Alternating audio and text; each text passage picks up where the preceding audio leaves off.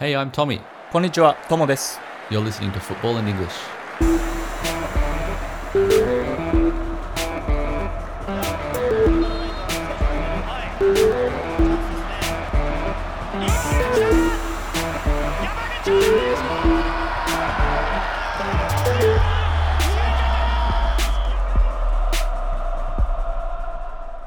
Money and football are more connected than ever. And with that, human rights records and business dealings of Premier League club owners are coming under increased scrutiny. But unless they've got an oligarch or state fund to pump money, it's hard for clubs to keep up with the relentless rise of Premier League players' wages and transfer fees. That money needs to come from somewhere, and broadcast revenue and ticket sales no longer cover the costs of players who, in the past, would have been more easily within reach. The other big avenue for clubs to make money is through sponsorships. Aside from the familiar front of shirt sponsor, it is now commonplace for clubs to have dozens of sponsors in all sorts of categories. So today, we're talking sponsorships. お金とサッカーの関係は、より結びつきが強いものになってきています。近年、プレミアリーグのクラブオーナーたちは、人権的、もしくは彼らの仕事内容に問題がないかと厳しく精査されるようになってきています。プレミアリーグでは、選手の給与や移籍金が上昇を続けており、オリガルヒ、ロシアの新興財閥ですね。えー国家ファインド国家ファンドがの資金がない限り生き残りが難しいのが現状です。放映権の収入、チケットの売り上げだけでは選手たちの移籍金をカバーできなくなっていることもあり、クラブが頼りにしている収入の大きな手段の一つがスポンサーシップです。シャツスポンサーはもちろんのこと、様々な種類のスポンサーを何十社も抱えるのが当たり前の時代になっています。というわけで、今日はですね、スポンサーについてお話しできればなと思います。Uh, why did you choose this topic, Tommy? It came up this week in uh, The Athletic, our Mm, usual one of our usual sources. Uh, it's been a big topic lately with uh, lots of strange companies popping up to sponsor teams. うんうん Not just the Premier League; it's happening in Australia too. Uh, yeah, there's just a, a real, a new kind of sponsor that's developed, and it's a Mm. bit strange. えー記事のタイトルは The New Wave of Premier League Club Sponsors っていうやつで、まあ、 最近のですね、プレミアリーグのスポンサーの動向について詳しく書かれているので、まあ、非常にわかりやすい記事だったので、ぜひとも読んでほしいなっていうふうに思うんですけど、えー僕たちもですね、スポンサーの話は何度かここでもしてきていて、えーテッドラストの時もね、あの、スポンサーのことで揉めているあの話があって、その時にもスポンサーの話をしたいなっていう話はしていて、まあ、最近でいくと、えーロシアのですね、ウクライナ侵攻を受けて、ロシア企業のガスプロムっていう会社のロゴを、まあ、チームがユニフォームから外すことを決めたり、まあ、あとはマンユナイテッドかな？が主要スポンサーの一つである、えーアエロフロート、ロシア航空との契約を解消したりと、まあ、スポンサーの、こう、なんていうかな、お金の出所っていうのが本当にいいのか、怪しいんじゃないかっていう話を少し今日できてれば、できればなっていうふうに思ってます。まあ僕たち番組にスポンサーがついてないから、割とこう気気軽に喋れるというか、普通はね、多分サッカークラブだったらね、スポンサーの話ってなかなかいい話しかできないから、今日はちょっと、なんていうの、明るくない方、裏のところを喋れたらなというふうに思ってます。というわけで、3つボキャブラリーいってみましょう。First word is lucrative, uh, a business job or activity producing a lot of money. For example, Spurs have signed a lucrative deal with a new shirt sponsor. えー、lucrative、儲かる、利益の上がるって感じなので、まあ言い換えると profitable って感じちょっと似てる It, it's like profitable. Profitable, profitable could be one dollar. うん。You can, you can make one dollar profit, Mm. but lucrative means like a lot of money. もっとって感じだよね。A lot, yeah. なので、まあ、クラブはね、これスポンサーによってお金がかなり入るっていう感じなんですけど、まあ、僕が今日聞きたいの、まあ、自分の中で疑問に思ったのは、お金出してる方はどんな効果があるのかなっていうのは非常に気になってて、もちろんね、広告で露出効果あったりっていうのはあるんだけど、まあ、そのスポンサーした後、アクティベーションっていうのが結構非常に大事かなっていうふうには思いましたね、調べて。Mm, yep. Second word is, is endorsement. I feel like we've we've used this one before, but it's good to go through it again. Uh, an endorsement is the act of saying that you approve of or support something or someone. For example, David Beckham has signed a controversial 277 million endorsement as the face of the Qatar World Cup. エンドースメント。商品の宣伝となる契約という感じですね。これ、ベッカムカタールと契約してたのに知らなかったので調べたらしてたんだよ、本当に。Oh, ね。yeah, yeah, this is ね。true. Yeah, very controversial. ね、これ、日本円にすると、アンバサダーとして23億円を10年間ぐらいで、えーカタールの国からもらってて、まあ、カタール今人権問題とかでかなり揺れてるので、そことベッカムがエンドースメントの契約してるっていうのはかなり疑問を持ちましたね、これね。Yeah, it was big news. Third word is iconic, very famous or popular. For example, the Manchester United shirt sponsored by Sharp is an iconic football shirt. えーアイコンっていうコンピューター用語から来たらしいんですけど、 ico nic、よく使いますけど、まあ、誰にでも分かりやすい特徴的なこうデザインというか作りという感じですね。えー今回のシャツのスポンサーでいくと、 iconic なスポンサーは、まあ、僕の中ではアーセナルのセガだったり、ドリームキャスト、あと O2 とかが iconic で記憶に残ってるかな。トミーは何かありますかすごい覚えてるなってやつ。The one that I used, Manchester United Sharp, that, that was like my, my childhood. They always win the league, sponsored by Sharp. うんうん。Very iconic. Tottenham, we had Holston. That was an iconic sponsor for Spurs. うん。Uh, Liverpool with Carlsberg, the beer. That's うん another very iconic one. Uh, yeah, they're probably the ones that stick out most. うん、アイコニックっていうとさ、ポジティブな感じイメージは。Yes, definitely positive. Yeah, if you wanted to say a negative version of that, you might say infamous. インフマス。うん、Infamous sponsor. Yeah, it's like a bad, famous for being bad, re- or bad reasons for being famous. それでいくと、まあ、ジュビロがさ、昔、ネスレっていう、この、結構かっこよかったよね、コーヒーのやつで。うんけど、それが飯田産業っていう、こう、漢字に変わって、その、まあ、自分が中高、中高、中学生、高校生ぐらいの時に、わあ、なんでそんな漢字のかっこよくないやつになったんだ、みたいな。oh, that might, you might just say that's dasai, that kind of thing. そうそうそうそう。うん。Yeah, and infamous is like, for example, uh, Qatar sponsoring Barcelona. That Mm, would mm. be infamous rather than iconic. ああ、そういうことね。そっかそっか。Yeah. So let's jump into the history of sponsorship in football, particularly English football. We're focusing on today, starting with tournaments. Uh, that's where it kind of really kicked off uh, sponsorship in football. Uh, the first major English tournament to be sponsored by a company was the League Cup in 1982, Mm. when it became known as the Milk Cup. 知らなかった、 That's right. これ The Milk Cup, yeah, Unu Cup, 牛乳カップ。 yeah, 面白いね。これ知らなかったな。うん。 yeah. Oh. Very strange, right? In 1983, then the English Football League was sponsored by Canon, the Football League being the old Division 1, 2, and 3, Mm. which is now Championship League 1, League 2. So that was sponsored by Canon. Mm. Uh, but then it really wasn't until the Premier League came along that sponsorship really took off. Mm. Uh, from 1993, the second season of the Premier League, uh, Carling, a beer company, was a sponsor until 2001 when Barclay, Barclay Card, a credit card, took over. And that turned into the bank Barclays uh, in 2004. Mm And they were sponsors until 2016. And then since then, amazingly, the Premier League hasn't had a sponsor, which is very interesting. ね。呼ばなくなったんだよね。バークレイズプレミアリーグって呼んでたけど、それやめたってことだよね That's。right. They they decided, and I really respect this, that うん。 they didn't need the money. They didn't care about the money. The brand was stronger without a sponsor, which is うん。うん。 very rare in business. You know, they could make many, many millions of dollars from that name. 確かにな。ここを守るってのはかっこいいっていうのは、ウィンブルドンとか多分絶対つけないもんね。 テニスのね。 Yeah, Yeah. exactly. Yeah, Yeah, I think there's a so- real, うん。 yeah, a, a prestige that comes with not needing a sponsor. うん。かっこよく決めるっていうのはすごいなっていうふうには思いますね、ここね。うん。 Yep. The FA Cup has had a few sponsors over the years. They were the last tournament because the FA Cup was always kind of the traditional cup you didn't want to touch. うん。 You didn't want to put a sponsor on it. Uh, they started with Littlewoods, which was a gambling company. Mm. Uh, that was in 1993. And then AXA, AXA, insurance, Eon, an electricity company, Budweiser, beer, and currently Emirates, the airline, are sponsors of the FA Cup.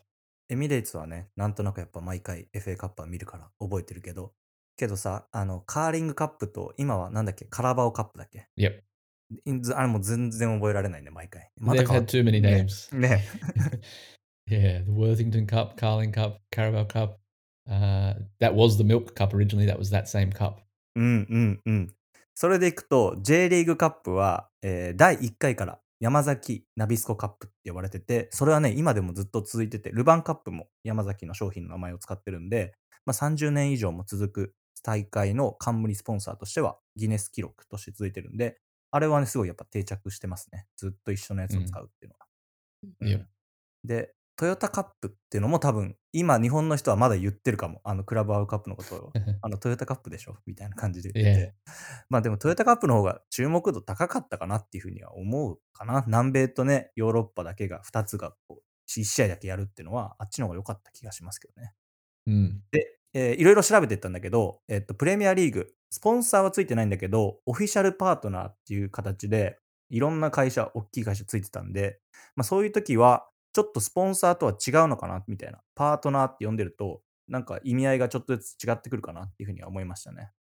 Yeah, and we'll talk a little bit about some of the ridiculous partners that some clubs have a bit later on. うんうん。they, they get pretty pretty strange at some point. というわけで、えーこの後は胸のスポンサーですね。シャツのスポンサーシップについて喋ろうと思います。Yep. So I think when you think sponsors in football, the one that comes to mind is the one on the front of the shirt. It's just such a big part of football these days. You buy a shirt, you've got a sponsor on the front. The first club to do that was actually little old Kettering Town, who I'm sure うん。 not many people have heard of. うんうん。 Uh, they were sponsored by Kettering Tiles in 1976, the very first team in England to have a sponsor on the front of their shirt. うーん Uh, and they got in a little bit of trouble from the FA for it. The FA asked them to remove it or pay a fine. やめなさいと。胸にスポンサーつけるの。やめなさい。 でもタイヤとかね、こう車とかやっぱ相性いいんだろうね、サッカーとね。やっぱり。 Mm, ね yeah, I think there's a big, Mm. there's quite a few brands like that. Uh, then in 1977, Derby County, uh, who already had a sponsorship with another car maker, Saab, うん。 uh, extended that to have the logo on the front of their shirt. So uh, they became the first ever team to have a sponsorship deal, so a proper contract to have the logo on the front of the shirt. うんうん。 なんか昔からついてそうなんだけど、昔はやっぱりつけてなくてユニフォームだけだったんだなっていうのは、40年前ぐらいかな、それね。まだうん最近の話なんだね、スポンサーつけ始めた yeah, that's right. うん。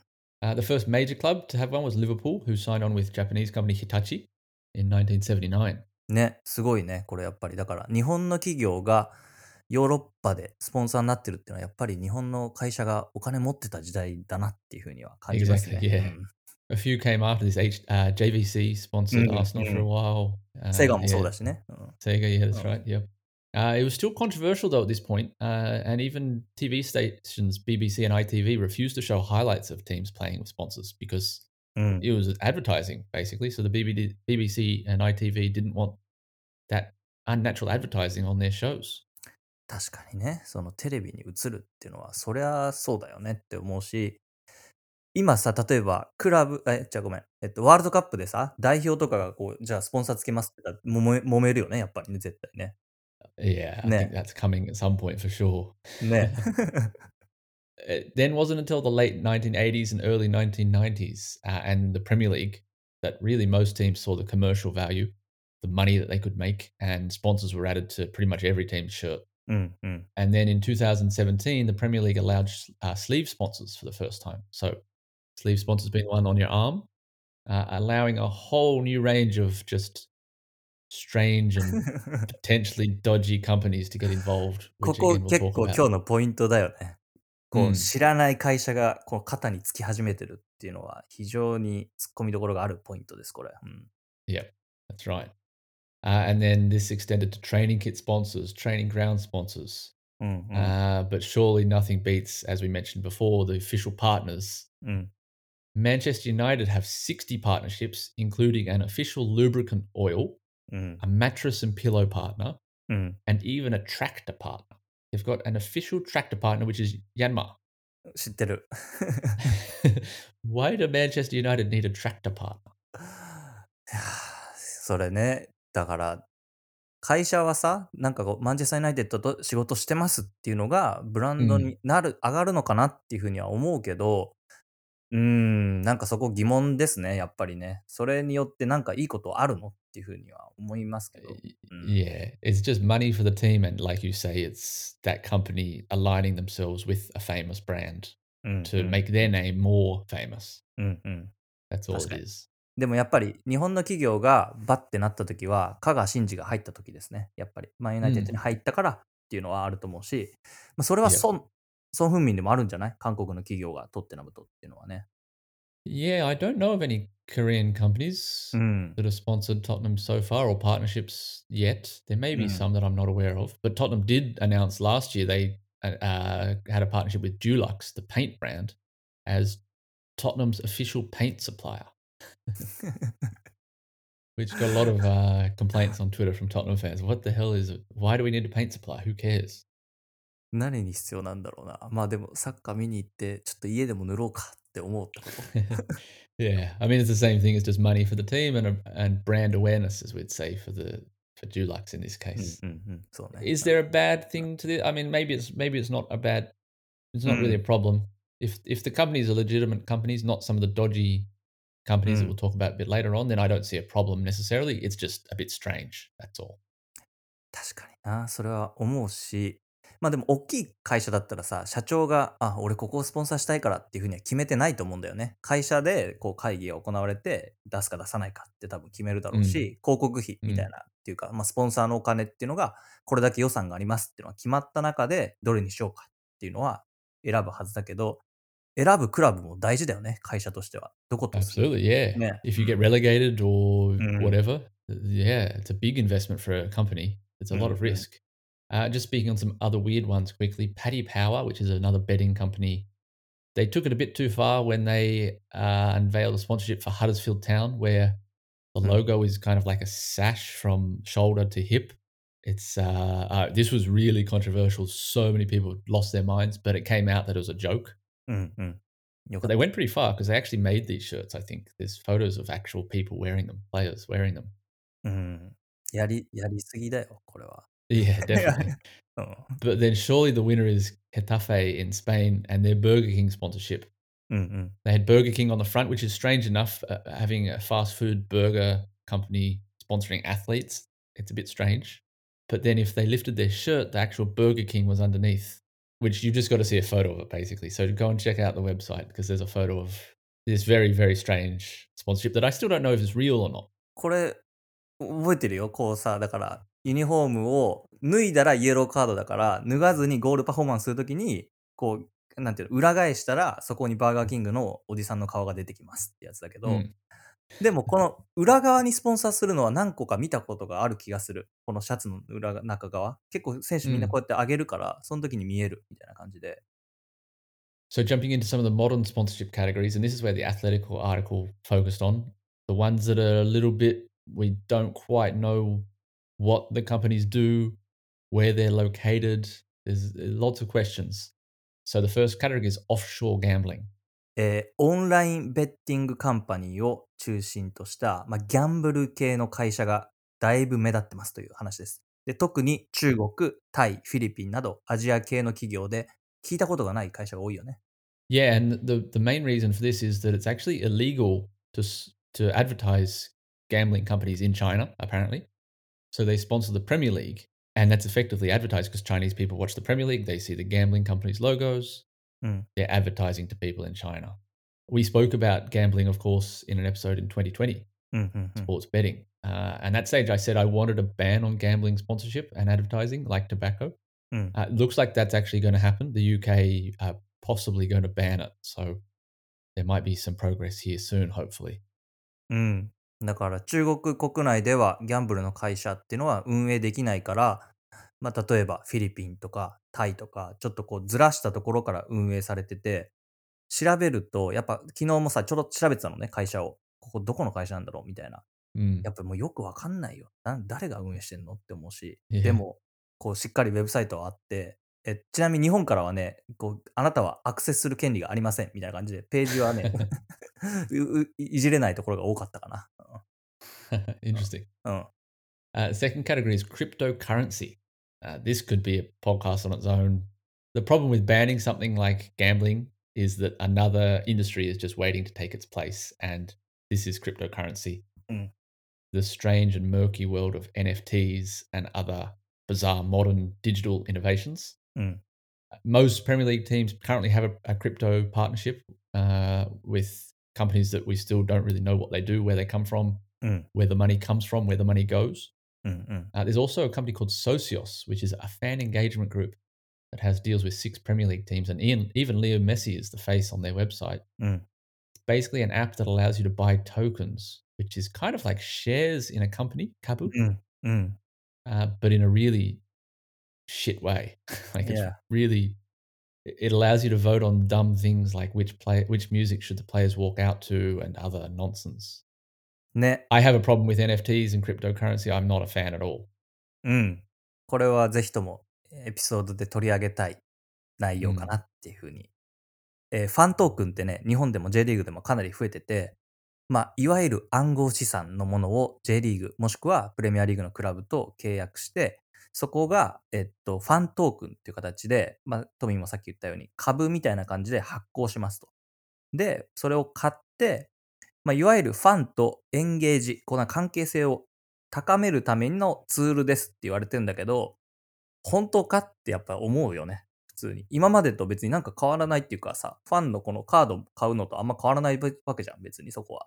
Mm. でそれが、いわゆる株っぽくなるから、価値が高まるからってなって、けどお金払ってる人は、俺だからそれ売るために買ってんじゃないのって思うもん、やっぱり。その価値が高まったところで売りますっていうのがあるから、どこがエンゲージメントやねんっていうそこ。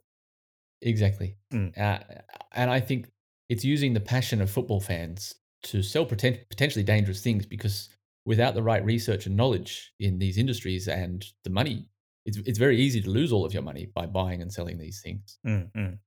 And if, if, your club is sponsored by a company like this, mm. you're going to trust that product because your team, your club is telling you about it. If Tottenham say, hey, we recommend you do this, I'm going to trust them more hmm, because hmm. I trust Tottenham. そうね。そう So ね there's, th- that's where the problem is for me. These these teams are partnering with these companies that we don't know a lot about うん。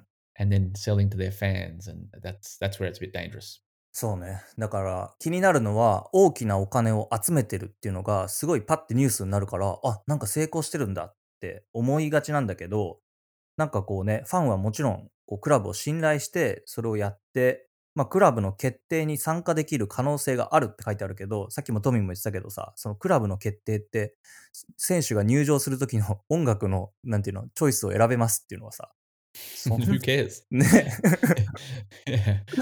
何が楽しいのって思うけど、まあ、まあもちろんね、限定でなんか販売されますとか、まあプロモーションに参加できますとか、割引がされますっていうのはあるけど、それって今まであったじゃんって思う、やっぱり。A- a- and those were always done by the club, so you can trust the club. But when it's done by a third party, a different company that you don't know enough about, うんうん。 you can't trust them. So that's that's the, the part that's bad for me. ね。だからその会社が胸のスポンサーに入ってくるっていうのはなかなかすごい、なんだろうな。まあ新しい動きっちゃ新しい動きなんだろうけど、 Hmm. 違和感を覚えましたね、これね。 But maybe we're just like we've been before, just old men talking about はい、そうです、これは。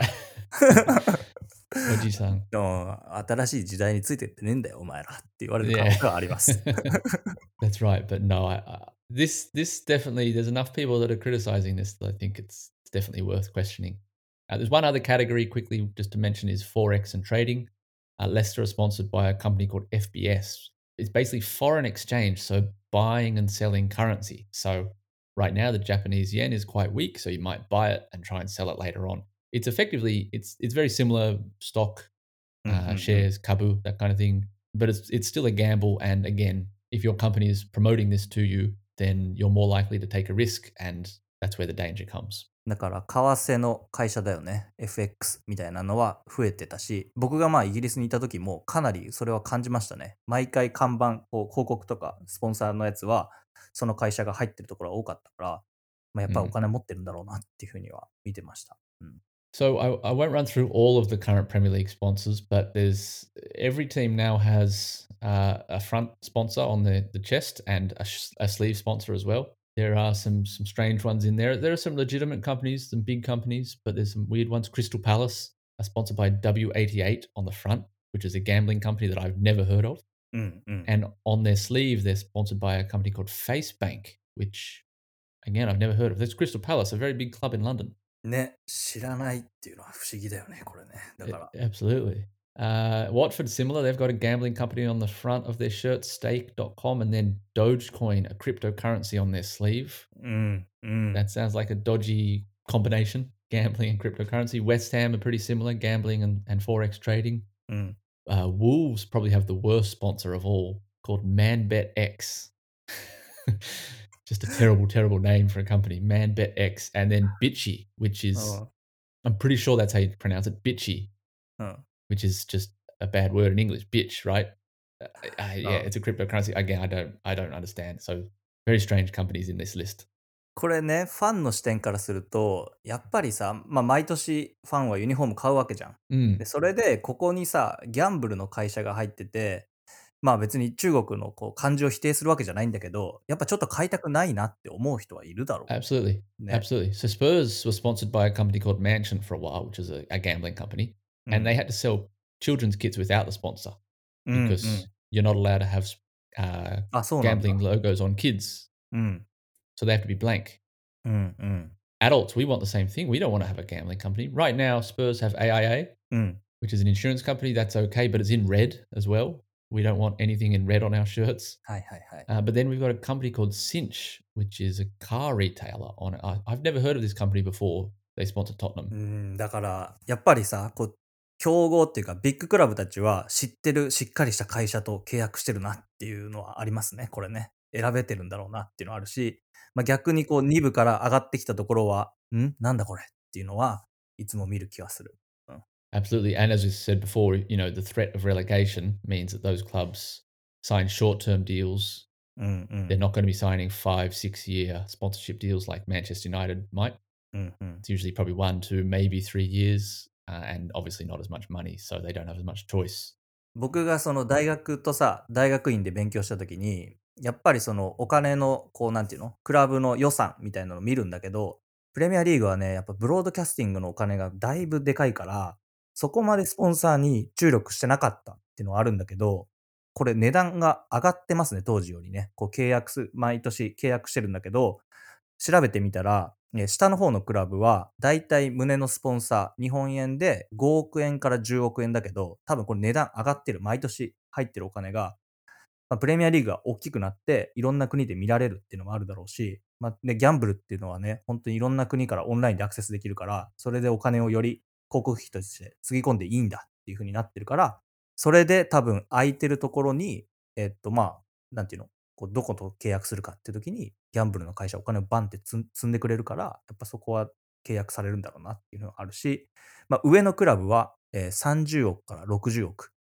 えー昨日ニュースで見た、Spotify はバルセロナに多分100億円ぐらい払ってるから、年間ね。それはかなり今までとはまたちょっと桁が違ってきてるのかなっていうふうには見ましたね。Yeah, a lot of money. Uh, and just quickly on the Premier League, just going back, nine out of the 20 teams are sponsored by gambling companies. ね、半分だよね。Yeah, 45%. So, うん。yeah, gambling is still definitely a problem with sponsorship. うん。なんでまあ僕自身はね、この話してた時に、スポンサーするとどれだけ価値があるのっていうのは、ケン君がさ、前、ここ出てくれた時に、楽天、言言わなかったんだっけどな、楽天って。まあでも楽天がバルセロナにスポンサーしてて、でそこでどれだけの価値があるかっていうのは非常に僕の中では興味あって、まあ露出されて認知度が上がる。けどバルセロナってさ、スペインで楽天って多分買い物できないから、それってどれだけ価値があるんだろうってすごい疑問に思ったかな、僕は。Yeah. うん。ね、なので、まあお金を持ってて余らしてるっていうのはおかしいけど、まあそれだから、いや、まあここでお金使ってみようかっていうのは、まあそれは一個楽しいからサッカーにお金つぎ込んでくださいっていうふうには 思うけど、まあ果たしてそれでお互いにとってウィンウィンの関係を築くっていうのはどういう形なんだろうなっていうのは非常にここは僕自身も、まあこれからね、学んでいかないといけないかなっていうふうには思うし、えー例で一個出てて、スタンダードチャータードってあの、あの、リバプールかな？は、リバプール FC の公式スポンサーになって、まあ契約も更新してるし、お互いに結構いい関係性を築けてるっていうのをニュースで見て、まあ初めはね、露出によって銀行の知名度がまず上がると。で、イメージ戦略で他の銀行と上手に差別化を図る。で、リバプールも多分スタンダーチャータードがやりたいことっていうのをかなり理解していて、まあアプリをね、お互いに開発したり、それでこう使ってくれる人が広がるっていうのは、まあ、非常にこうなんていうの、お互いにいいものが見つけるっていうのはスポンサーで非常に大事で、まあ、アクティベーションっていうんだけど、スポンサーお金払った後に何をするかっていうのは非常に大事で、お金払って終わらない。で、企業が自分の会社の課題とか目的っていうのを認識していて、なおかつリバプールをそこで活用するっていうのは、スポンサーに、スポンサーと契約するっていう上で非常に、契約した後に大事なものかなっていうふうに見ましたね、今回。うん。Yeah, I wonder if Liverpool are just very good at this area because they've had many long sp- sponsorships. Obviously, 長いよね、リバプールはね。Carlsberg うん before Standard Chartered. So うん yeah, perhaps there's something just the way they do business that works very well. うんうん。そこで関係性が終わってないっていうのもそうだし、しかもなんかさ、ちょっとイメージできるっていうのはすごいよね。カールスパーが出てきたら、ああ、リバプールだってな.るのは、これはすごいやっぱうまくやってるなっていうふうには。Yeah, so I wanted I wanted to do a quiz with you today. Actually, I was thinking a quiz. If I so okay, let me give you a team. Inter Milan. えっと、ピレリでしょ Yeah, はい exactly, exactly. yeah. AC ミランは ?AC ミラン。Uh, it was Opel. うん、そうそうそうそう。Yeah, オペル。car. うん Yeah. Oh, Bayern Munich. Uh, T-Mobile. Yeah, exactly. Oh. this is not something we prepared, so it's funny. We both we both feel this. We don't have anything prepared for this quiz.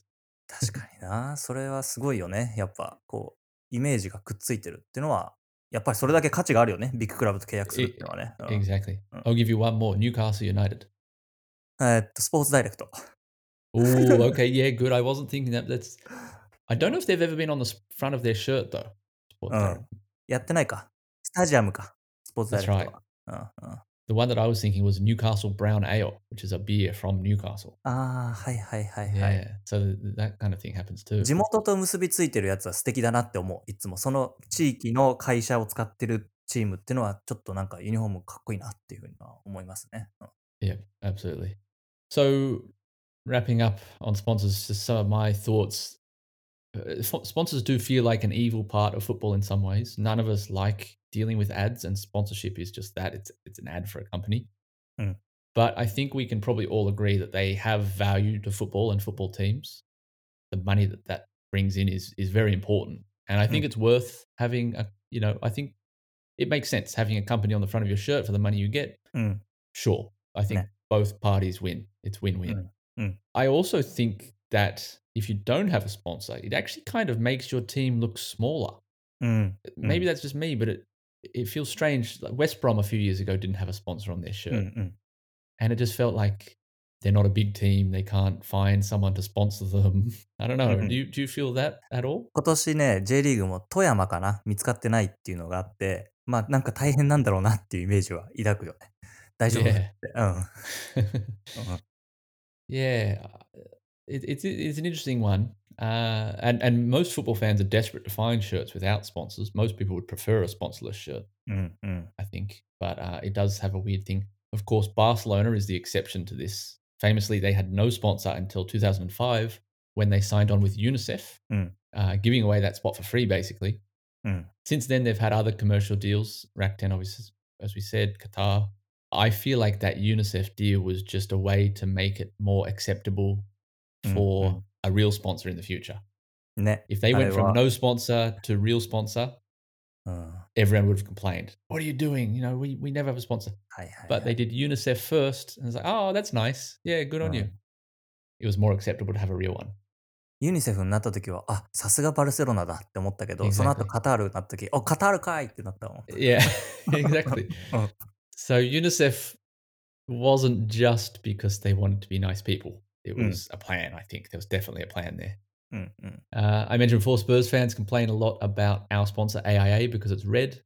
Mm. Red, of course, being Arsenal's colours. Mm-hmm. So there's some interesting parts there too. Mm.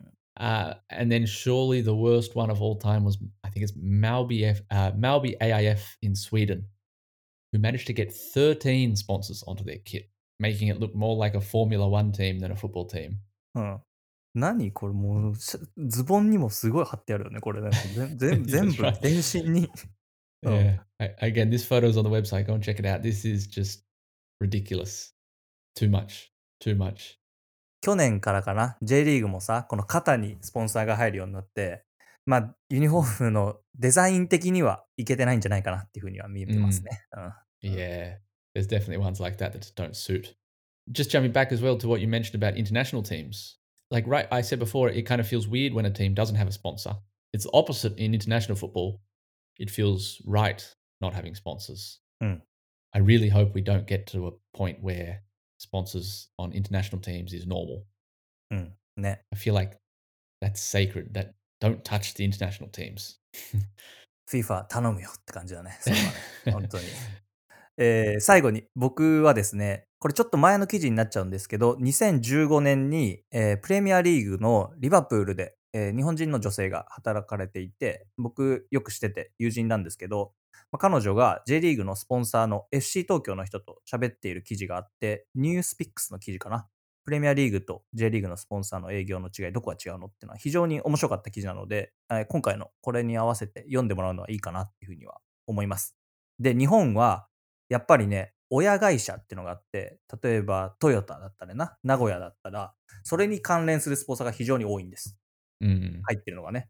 だかはいら、それがこう一緒になって、まあ、広告として捉えてるっていうのが結構日本のスポンサーのいわゆる、こう、なんだろうな、一般的なもので、けどプレミアリーグはやっぱりこう権利みたいな感じで、それを使って何をするかっていうのがスポンサーとして捉えられてるっていうのは非常に面白かったですね。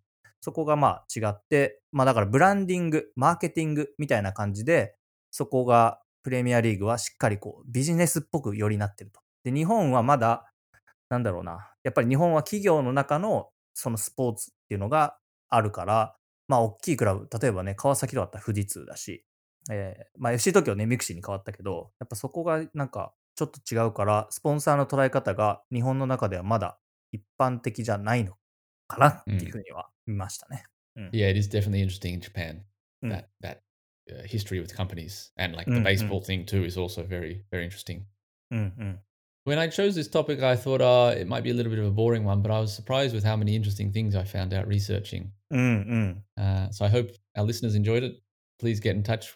Let us know any crazy sponsors うん that you've heard of, any any strange shirts you've seen. Uh, あ get り in そう touch で with す us. ね。 みんなが考えている、このスポンサー記憶に残ってますとか、あんまり That's right. 好きじゃなかったなっていうのもね。うん any iconic sponsors that you remember. Speaking of that, we've got a couple of comments this week. Our call last week worked and we got a few few comments in. I'll start with Yuji-san. Hello, Tom on Tommy. This is my first message to this podcast channel. I've been listening to all of your podcasts via Spotify and can't wait for the next episode every time. When I was a high school student, I've been to Australia, Perth, during summer vacation for English study program.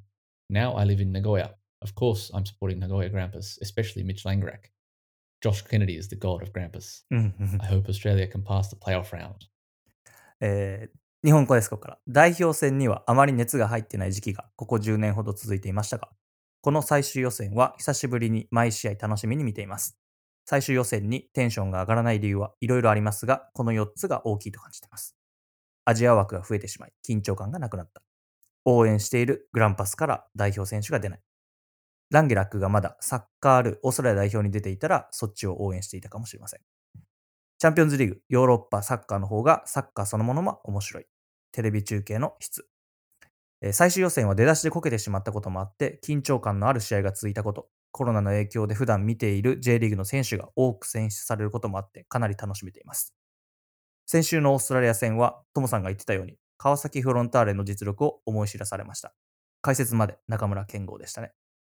強かった時代のスペイン、イタリア、ドイツは、バルサプラスマドリー、ユーベピラプラスミラン、えーバイエルのユニットそのまま代表にはめ込んだチームが機能していましたね。それにしてもイタリア、えーセリア全盛期にサッカーを知った私としてはとても残念残念です、えーあの全力国家斉唱が見られないなんて。これからも放送を楽しみにしてます。無理せず続けてください。非常に、Very 立 deep. をいただきました。yeah, thank you very much, Yuji san. Great English as well. ありがとうございます。Big fan of Australian players. That's great. Thank you very much. ね、まさしく言い当ててるなという感じのメールでしたね。Mm. まあ、最後のイタリアっていうところはね、僕も残念に思ってるし、これから、昨日ね、実は、えっ、と、ワールドカップ抽選会あって、今日本当は喋ろうかって悩んでたんだけど、一旦ね、スポンサーの話にしたんだよね。Yep. Yep. We can talk about that in the future. Let's read the next comment from Gano-san. 初めてメッセージを送ります。英語でのチャレンジは今回見送りますが、お許しください。えー私は通勤時に車の中でこの番組を聞いています。いつでも、えー何度でも聞けるのが、ポッドキャストの良いところですが、やはり1回目に聞くのが一番新鮮ですね。通勤時間は30分ぐらいなので、一度で1回分が聞き終わることはありません。それが、この前は月曜の朝の1回だけで終わってしまいました。20分ぐらいだったようです。短かったですね。日本に敗れたショックからトミーさんが体調でも崩されたのなではないでしょうか。苦しいプレーオフですが、えーオーストラリアの勝ち抜けを祈っています。頑張りましょう。短かったよね、先週ね。You'll be happy today. It's it's a lot longer today, so maybe you two or three trips in your car. 今日は水曜日ぐらいまでは聞けるかもしれ That's ない right. です。Yeah. I wasn't quite a work out. Is he is he complaining about it was too short or was it a good length? He said it was too short.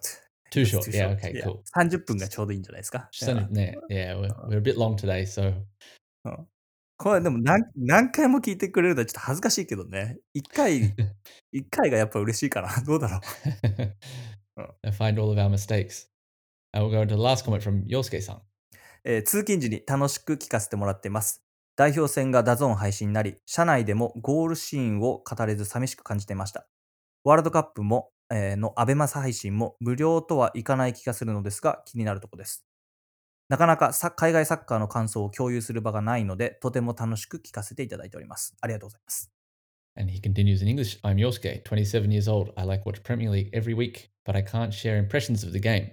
My colleagues aren't interested in football games. 大変だね. That's tough. Yeah. Well, keep writing it to us. You can definitely share your impressions with me every week. I love talking football. そうですね。トミーがいるのでね。うん。まあ、ディスコードもね、あの、なるべく更新するようにしてて、なんかこう、みんながサッカーに行ってきますとか、なんかこう写真とかがシェアできる場所になったら、すごい面白いなと思うし、まあ、そこでね、英語で一言言うだけでも、なんてこれ言うんだっけなっていう考えるのが日常的になるっていうのは、非常に英語の勉強になるかなっていうふうには思うので.ぜひとも、えー僕たちのホームページの中からディスコードのコミュニティに参加できるので、ぜひともしてみてください。Yep. There's been lots of good chat about the World Cup draw this morning, so jump on and check that out too.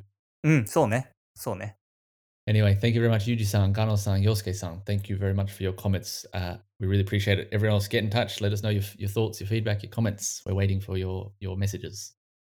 えーお三方、メッセージありがとうございます。僕からですね、今週ぐらいにはステッカーの方をお送りさせていただきますので、ぜひとも、えーお待ちください。